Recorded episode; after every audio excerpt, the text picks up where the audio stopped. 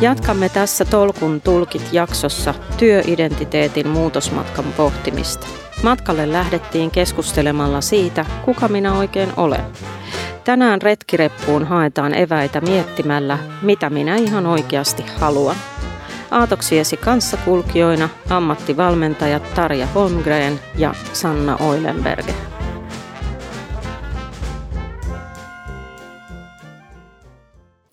Tänään me ollaan saatu vieraaksi Teija Sirko. Teija on huikean työelämän muutosmatkan tehnyt ja uransa aivan uusiksi muotoillut, eikä matka ole valmis vieläkään. Teijalla on monta erilaista ammattia ja horisontissa häämöttää jo seuraavia askelmia, mutta Teija, mistä ihmeestä sä oikein oivalsit, että sä haluat juuri nämä kaikki asiat sinne taitopalettiisi? Hmm. Tämä onkin aika hyvä kysymys. Eli silloin, kun mä tietoisesti tein suunnitelman siitä, että mä jätän päivätyön ja, ja, ja lähden kehittämään itseäni toiseen suuntaan ja nimenomaan toki harrastusten ehdoilla, niin, niin ähm, mulla oli siinä opiskeluhalua ja, ja mietin, että olisiko se ollut hieroja ja, ja vai sitten tämä ravinto, ravintoneuvonta ja se varmaan tuli sitten, että se oli semmoinen sopiva aihe ja hyvin mielenkiintoinen ja niin kuin sanoin, että itseämme tässä täällä maailmassa hoidamme ja, ja, ja omia, omien niin kuin kokemusten kautta niin koin sen aika, aika niin kuin mielenkiintoisena kokonaisuutena ja, ja oikeassa olin.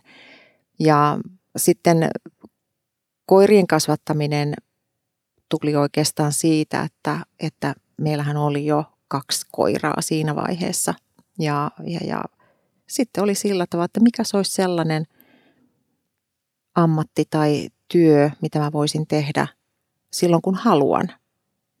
Ja koirien kasvatus tuntui sangen toimivalta ja, ja luonnollisesti ihanalta ajatukselta. Ja sekin oli hyvin systemaattinen sitten niin kuin lähtö, että ensi opiskelemaan ja kävin kursseja ja koiran tilaus, check. Koiran tulo, check. Sieltä se lähti. Sä, sähän kävit poimimassa niitä koiria tuolla pitkin maailmaa. Kyllä, joo. Mä oon kiertänyt, kiertänyt tota sekä UKsta että Jenkeistä, että ne on ollut aika, aika semmoisia vauhdikkaita, vauhdikkaita reissuja, että niillä, niillä matkoilla voi tulla yllätyksiä, vaikka minkälaisia, että se papereiden oikeellisuus ja kaikki tämä on niin, kuin, se on niin ehdoton, että, että siellä ei voi olla vähäkään väärin mikään mä mietin, että se saat taas kuulostamaan ton niin kuin check, check, tosi helppoa. Ja mä uskon, että moni kuuntelija miettii tuolla mm. samaan aikaan, että wow, mikä tarina. Että mäkin haluaisin tehdä mun harrastuksesta mun uuden ammatin. Niin onko sulla jotain niin kuin ihan sellaista niin kuin konkreettista vinkkiä, että mikä se ensimmäinen askel voisi olla? No tietysti itsekin varmaan pyörittelin paljon semmoisia asioita, että, että, että mitä voisi tehdä ja mikä olisi kivaa ja, ja näin. Ja kyllähän siellä aika paljon oli semmoisia lillukavarsia, joista ei bisnestä pystynyt tekemään. Et, et kyllä se varmaan semmoista karsintaa tapahtui, tapahtui en nyt tarkalleen muista mitä, mitä ne oli, mutta, mutta niitä piti karsia, niitä aiheita ja ideoita, että, että sieltä oikeasti pystyisi löytää elannon – mistä voi maksaa veroa. ihan, ihan ajatus, mistä minä voisin maksaa Saa veroa. veroa. Niin. Yleensä ihmiset ei ajattele niin, noin. Niin. mutta, mutta jos nyt mietitään vaikka koiran kasvatusta Joo. Suomessa ja tällä tavalla, niin koiran kasvatus Suomessahan on hyvin, hyvin niin kuin semmoista kotiperhe toiminta on harvoja semmoisia isompia kasvattajia, tai enhän mä tiedä, kun en mä ole siitä maailmasta, niin en, en ole niin kuin tutkinut sitä heitä niin tarkasti, mutta paljon tulee siis sillä tavalla, että meillä on koira, me tehdään pentuet tässä ja sitten se myydään, jolloin, halutaan pysyä tietyn, tietyn tota noin, ää, tulorajan alapuolella, jottei siitä mene sitten alveja ja tiedät sä, ei tuu, ei tuu niin kuin yöli, yölit vastaan ja, ja kaikki tämmöiset. Eli on niin kuin rakennettu tämmöinen malli Suomessa, että voidaan, voidaan tehdä tämmöistä toimintaa, kun se pysyy tietyn rajalla puolella. Mutta jos sä haluat tehdä sitä niin kuin aidosti oikeasti, niin, niin, niin sitten se pitää miettiäkin vähän toisella tapaa. Sitten sä ootkin yhtäkkiä yrittäjä. Sitten mä oon mm. yrittäjä, eli kyllä se lähti siitä mm. sitten. Mutta oli mun mielestä mielenkiintoinen ajatus myös se toimintatapa, että sulla oli niin kutsuttu aihiopankki.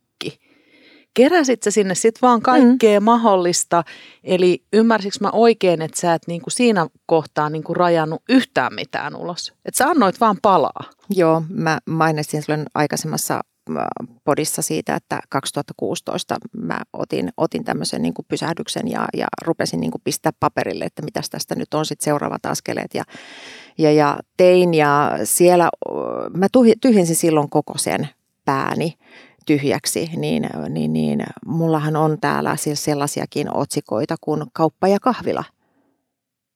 Huonekalujen entisöinti. Jossa muuten Teija on metsurihommien lisäksi äärimmäisen kätevä. Hän, hän on ostanut minulta tai itse asiassa saanut ilmaiseksi Kyllä. minulta yhden tämmöisen Kyllä. huonekalun, jonka hän entisöi tosi kauniiksi. Ja, ja siis itse asiassa myös modernisoit sen, Kyllä. toit sen tähän Kyllä. Päivään. Kyllä. Eli sulla on semmoinen ryhtymisen kyky. Mulla on ryhtymisen kyky. Ja sitten se pitää lopettaa, jos näyttää siltä, että homma ei, ei toimikaan. Mitä sä teet sitten, jos sä joudut lopettamaan? teekö sä jonkun väliyhteenvedon vai miten sä niin kuin mietit sitä, että miksei tämä nyt sitten lähtenytkään? No kyllähän se sitten aika nopeasti tajuaa, miksei se lähtenyt. Se ei rahaa, rahaa tuu. Niin. Esimerkiksi vapaaehtoistyö. Mm. niin, niin tota, sitähän mä teen edelleen, mutta, mutta en siinä määrin, mitä, mitä mä oon aikaisemmista tehnyt. Että mä oon joutunut sitten niin kuin vähän balansoimaan ja jättäytymään jostakin pois ja, ja pistää energiaa sitten toisaalle. Että, mutta sitten ehkä enemmänkin siihen, että tuohon työelämään sitten voi liittyä ja varsinkin silloin, kun jättäydyn pois ö, päivätyöstä, niin, niin kyllähän mulla oli siinä siirtymäriittäjä. Kyllä mä oon tunnistanut molempilla kerroilla. Silloin kun mä tein ensimmäisen kokeilun ja hyppäsin pois ja, ja, ja sekä sitten toisen kerran kanssa. Molemmilla kerroillahan mä lähdin vuorille. Oliko se se sun siirtymäriitti? Siellä oli se siirtymäriitti. Toinen oli Kilimanjaro ja toinen oli Denali. Mm, eli siis vuorikiipeily, sä et pelkästään lähtenyt vuorille, vaan sä se myös oli, kiipesit Joo, vuoret. ja siis vuorilla kun kiivetään, niin sehän on hyvin itsenäistä siis sillä tavalla, että ei siellä puhuta koko aikaa. Ei herra ties siellä, kun pystytään koko ajan puhumaan. Myös ollaan, voidaan olla niin kuin köydessä, köysistössä kiinni sillä tavalla, että meitä on, me ollaan niin kuin kolmen, neljä, viiden metrin välein. Joo, aivan. Ei, ei siellä Sinne. sitten koko ajan, hei, mulla olisi tällaista, vaan siinä tarvotaan sitten eteenpäin mm. ja näin. Et siinä ehtii, että siellä on pakko olla jotain semmoista, että jos ei ole, niin kyllä sä jotain keksit, mitä pohdit. Niin. Toi, toi on mun mielestä mielenkiintoista, kun puhuit Aihiopankista, mm-hmm. niin toi on itse asiassa ihan sama, sama, mitä esimerkiksi mä teen kirjaa kirjoittaessa, niin sulla on ideapankki. Aihiopankki on ihan sama asia. Se, mm-hmm. se, se on ikään kuin, niin kuin tämmöistä perinteistä brainstormingia. Sä keräät kaikkea mahdollista, sulle ei ole minkäännäköistä suodatinta. Ja se siirtymäriitti on ikään kuin se suodatin, jolla sä lähdet sitten katsomaan, että hetkinen, että mitä mä lähden, mikä on se mun näkökulma. Ja mikä, mikä tästä kaikesta massasta on sitten itse asiassa jotain mielenkiintoista, josta voi orastaa – jotakin uutta. Mä, mä näen hirveän suuria yhtäläisyyksiä siis luovaan työhön. Mm, kyllä. Sun, sun aiheut on vaan paljon isompia. No on ne, voi olla pienempiäkin että aiheita, jos otetaan taas äh, sitten esimerkki niin kuin työelämästä, että mä vaikka fasilitoin jotain äh, strategia prosessia tai, tai tämmöistä visiostrategiatyöskentelyä, että pitää luoda vaikka visio niin, niin, äh, niin kuin tuossa aikaisemmin sanoin, Simon Sinek pärähtää aika nopeasti sitten sinne kuvaruutuun ja käydään läpi kolme tärkeää steppiä. Ja, ja, ja jos ei ihmiset itse kykene mm, vaikka rakentamaan sitä visiota, niin mä kerään ne sanat, mä haastattelen, me jutellaan paljon, mä kerään, mä sanon, että mä teen ensi kerraksi teille vision. Eli sitten mä asettelen ne kaikki sanat siihen paperille ja sieltä mä rupean yliviivaamaan, nyt toi on käytetty, toi pitää olla mukana, pitäisikö tämä olla ja näin. Se on hyvin semmoinen pragmaattinen sitten, että sieltä tulee se ensimmäinen nauruversio ja sillä voidaan lähteä sitten työstä eteenpäin. Mm. Eli sä jotenkin kuvailet mun mielestä sen, että ensin sä keräät kaikki ne mm. aihiot yhteen, että mitä sä luulet haluavas tai ihan yhtä lailla mitä työyhteisö luulee haluavansa. Ja sen jälkeen sitten käydään ne läpi ja sieltä syntyy se todellinen halu. Mm. Kyllä. Mielenkiintoista. Mm. Mä, Mä kirjoitin tänne kerää, hauduta, testaa. Mm.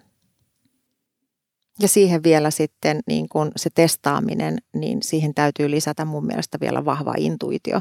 Eli tavallaan se, se että, että se oikeasti tuntuu oikealta ratkaisulta, koska se sama ei ole välttämättä oikea kaikissa paikoissa. Mm. Eli sieltä tuli nyt sitten se tunne. Mm. Sen pitää tuntua jossakin. Kyllä, kyllä. Niin tai kuudesaisti, mm. mm. intuitio. Mm. Mm. Onko sun intuitio koskaan pettänyt? Ei. Mieletöntä. Mä mietin myös tota, kun sanoit, että mä jätin päivätyön. Mm. Mä testasin sitä kaksi mm. kertaa. Mm. Ja silti sä kuvailet noita asioita, niin mulle tulee sellainen olotila, että onko toi ihan niin kuin sun elämäntapa? Mm.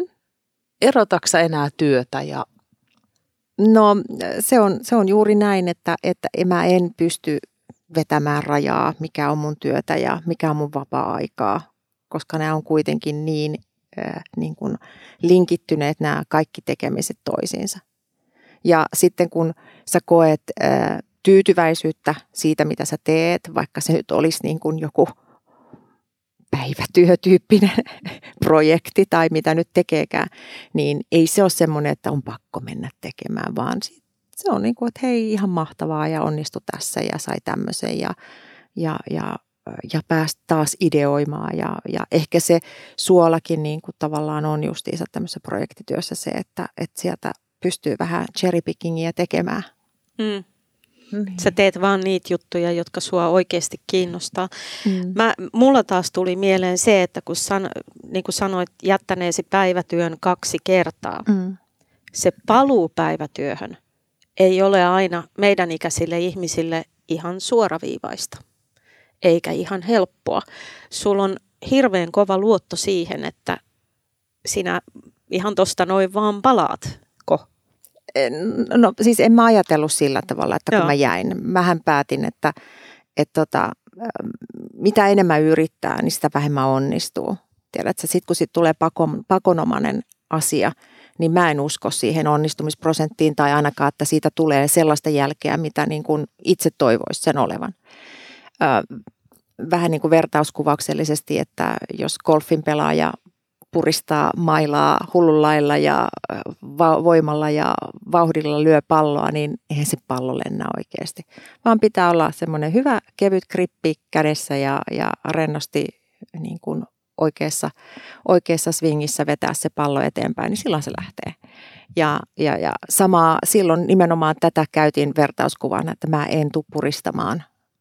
Että tämä nyt vie eteenpäin. Ja tosin mullahan oli sitten vuoriprojekteja siinä aika paljon, että ne tietysti hoiti, hoiti tehtävää siinä ja, ja, ja paljon urheilua. Ja mä olin silloin, kun olin sitten sen vähän yli vuoden ensimmäisen kerran pois työelämästä, niin mun, mun aamuthan alkoi 6.30 jo treenillä.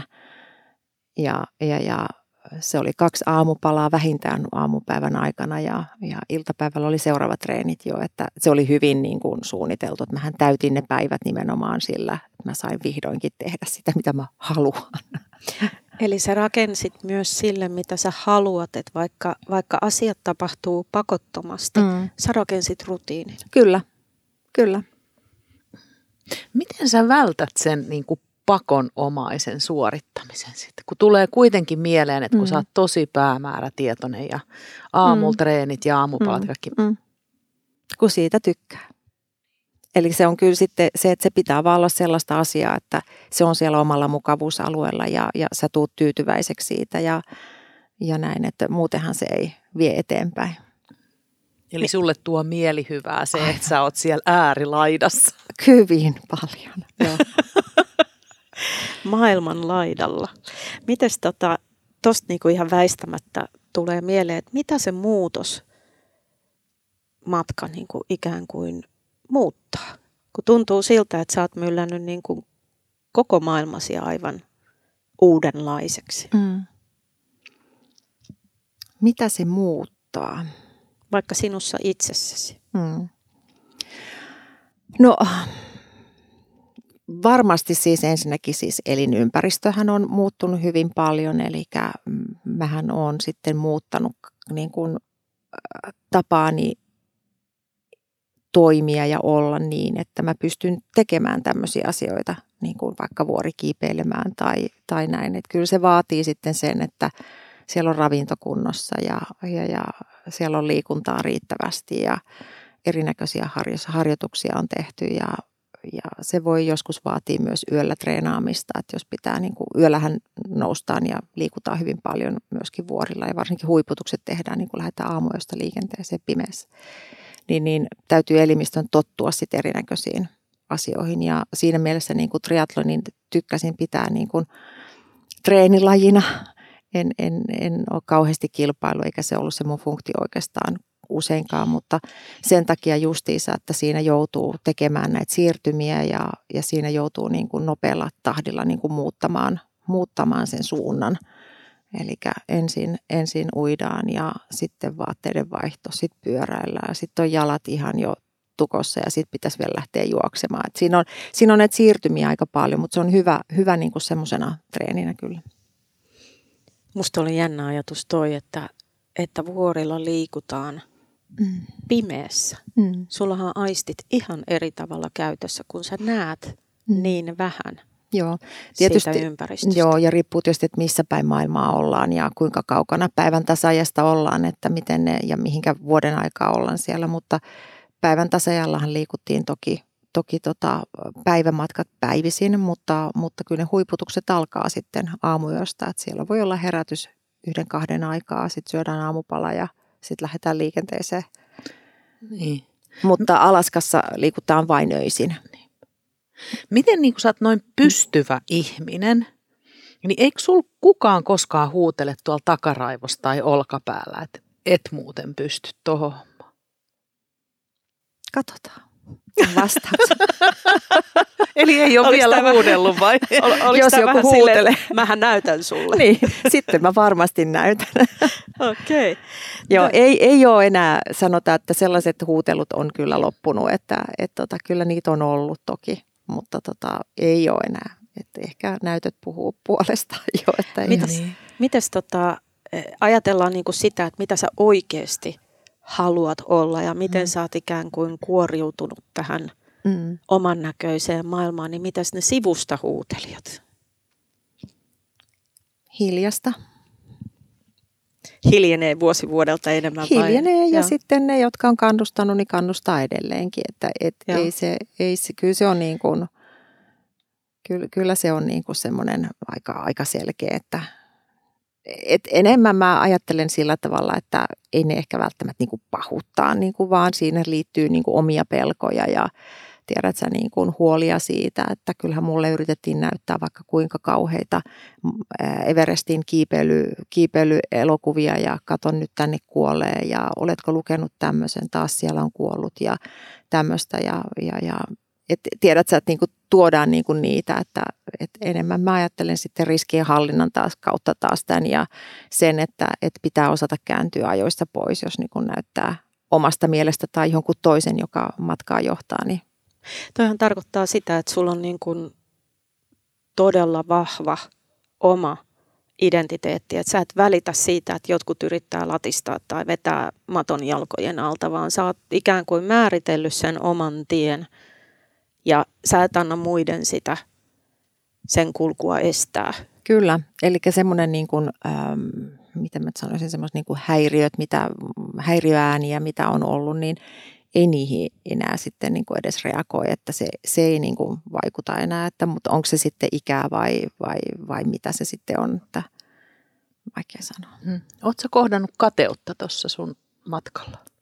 En ainakaan sellaista. No joo, ehkä pienen pientä, joo. Ehkä pienen pientä on yhden kerran, voin sanoa, niin kuin tunnistaa sen, että, että on, on henkilö kokenut huonommuutta siitä. Se oli silloin, kun mä valmistauduin ö, siihen ö, maratonille. Et, et, tota, siis ei, sille ensimmäiselle? Ensimmäiselle, joo. Että ei, ei olisi saanut kertoa, että juoksi 20 kilsaa, 30 kilsaa, treeniä. Et se koettiin niin kuin, tavallaan vähän semmoisena, mutta ehkä siinä oli taas sen ihmisen oma ää, niin kuin heikko itsetunto tai, tai alemmuuden tunto tai joku, ettei itse, itse ehkä pystynyt siihen asiaan, niin koki sitten tarpeelliseksi mainostaa minullekin, että ei mm. sinunkaan tarvitse tuommoisista kertoa muille. Niin. Hei, kun sä oot tehnyt oikeasti, musta ainakin kuulostaa siltä niin kuin mahdottomasta mahdollista. Niin mitä oppeja sä oot niin kuin löytänyt sieltä vuorilta esimerkiksi, joita sä sitten toteutat niin kuin niissä työelämän tehtävissä?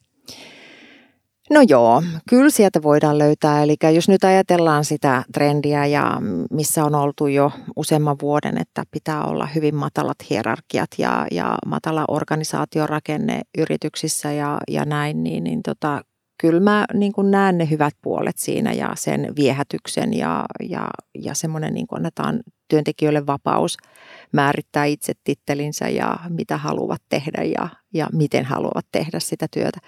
Kaikki on ihan ok, mutta tota, jos, meillä on, jos meillä on joku tavoite, on se nyt yrityksellä on tavoite nousta alansa suurimmaksi tai tai mikä se sitten olisikaan, tai mulla on vuorella niin kuin tavoite nousta sinne vuoren huipulle, niin kyllähän se vaan vaatii tietynlaista systemaattisuutta, järjestelmällisyyttä, johtamista, eikö niin?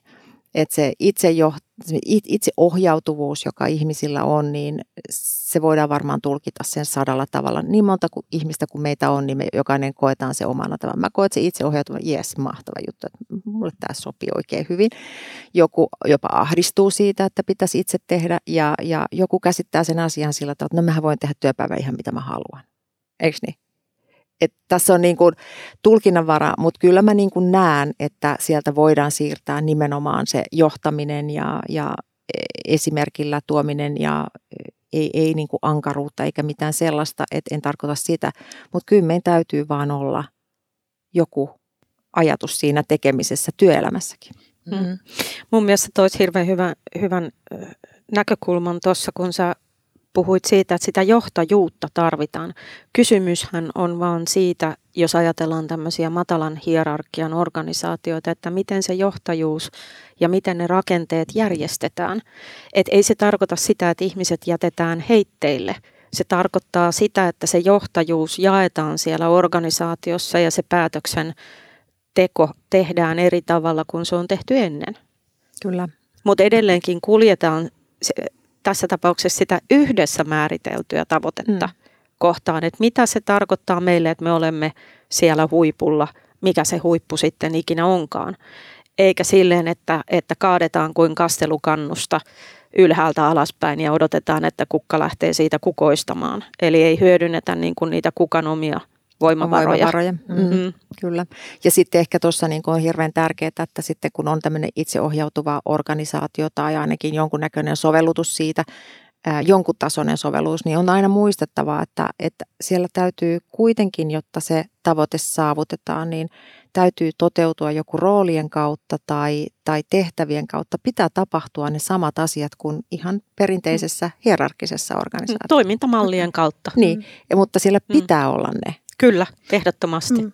No nyt päästään taas mun lempiaiheeseen. Mm. Nyt me ollaan koko ajan puhuttu aika paljon aika tämmöisistä kovista arvoista ja asioista ja tekniikasta.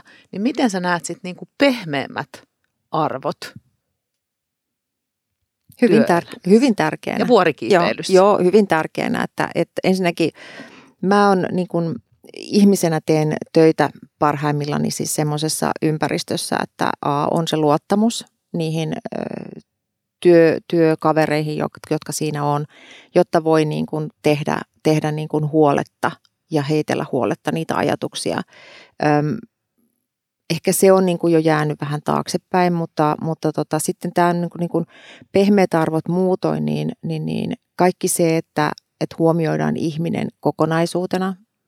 Mä en pysty näkemään, että mulla olisi alaisia, jos mä olisin esimies tehtävässä, niin että mulla olisi alaisia, jota mä en miettisi, että miten se kotielämä siellä menee, että jos on pieniä lapsia tai tämmöistä. Olen tainnut lähettää muutamankin kotiin joskus sillä tavalla, kun on tiennyt, että lapsi on kipeänä siellä, että meppä, meppä koti hoitamaan se lapsi. Et, et mäkin saan enemmän siitä niin kuin työnantaja edustajana sen työpanoksen, mä saan sen tuplaten takaisin sitten jossain kohden. Sä uskot, Eli että hyvä kiertää? Hyvä kiertää varmuudella ja hyvä siirtyy perässäkin. Eli menneisyyden opit on repussa. Kyllä, kyllä. Mm. Hei, sitten mä jäin miettimään sitä, kun me ollaan paljon puhuttu nyt kuitenkin siitä, että sä oot aina saavuttanut mm. sun päämäärän ja sä oot onnistunut. Miten sä juhlit niitä sun onnistumisia? No se on tietysti sitä aika pitkälti sitä hekumointia ja sitä äh, nauttimista siitä, siitä matkasta ja muistella. Niin, muistella sitten, että miten, niin kuin on, on niin kuin, miten se matka meni ja, ja kaikista, mitä siellä tapahtui. Ja niin kuin on sanonut aikaisemminkin, että ei se huippu ole se juttu pelkästään, mutta toki se sitten jää vähän harmittamaan, jos se huippu ei ollutkaan. Mutta, mutta tota, kyllä mä sitten niin kuin joko juhlitaan tai, tai tällä tavalla, mutta että kyllä mä sen niin kuin markkeeraan. Tyypillisesti joudun myös pitämään jonkunnäköisen lepotauon, että saan palautettua energiat, jos vuorista puhutaan. Mm. Mutta siis toi oli itse asiassa myös niinku hyvä, että se juhliminen voi olla myös lepo. Mm. Se ei tarvitse olla champagnepullon aukasemista tai isojen bileiden järjestämistä tai mitään tällaista, mm. vaan siis se voi olla hyvin yksinkertainen pieni asia. Menenpä vaikka ravintolaan ja syön hyvän lounaan sen sijaan, että kokkaan itse. Mm, tai menenpä hierojalle tai menenpä niin. dayspaahan tai tiedätkö, niin. niin kuin hemmottelenpa itseni. Niin, mm. jonkunnäköinen huomion osoitus itsellesi. Kyllä. Ja toisinaan se paras on sitten se lepo. Mun kävi tuossa mielessä, kun, kun tota, itse kerran mainitsit, niin matka vai päämäärä? Matka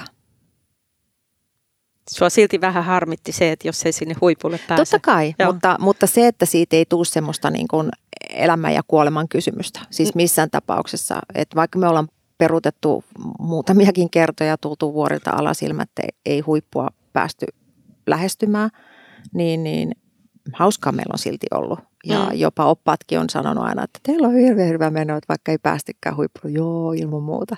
Mm. Et, et tota, ja täytyy aina muistaa, että kun puhutaan vuorista, ne vuoret on siellä, ne ei sieltä häviä, sinne pääsee uudestaan. Et mitään tyhmää ylimääräistä riskiä ei pidä ottaa.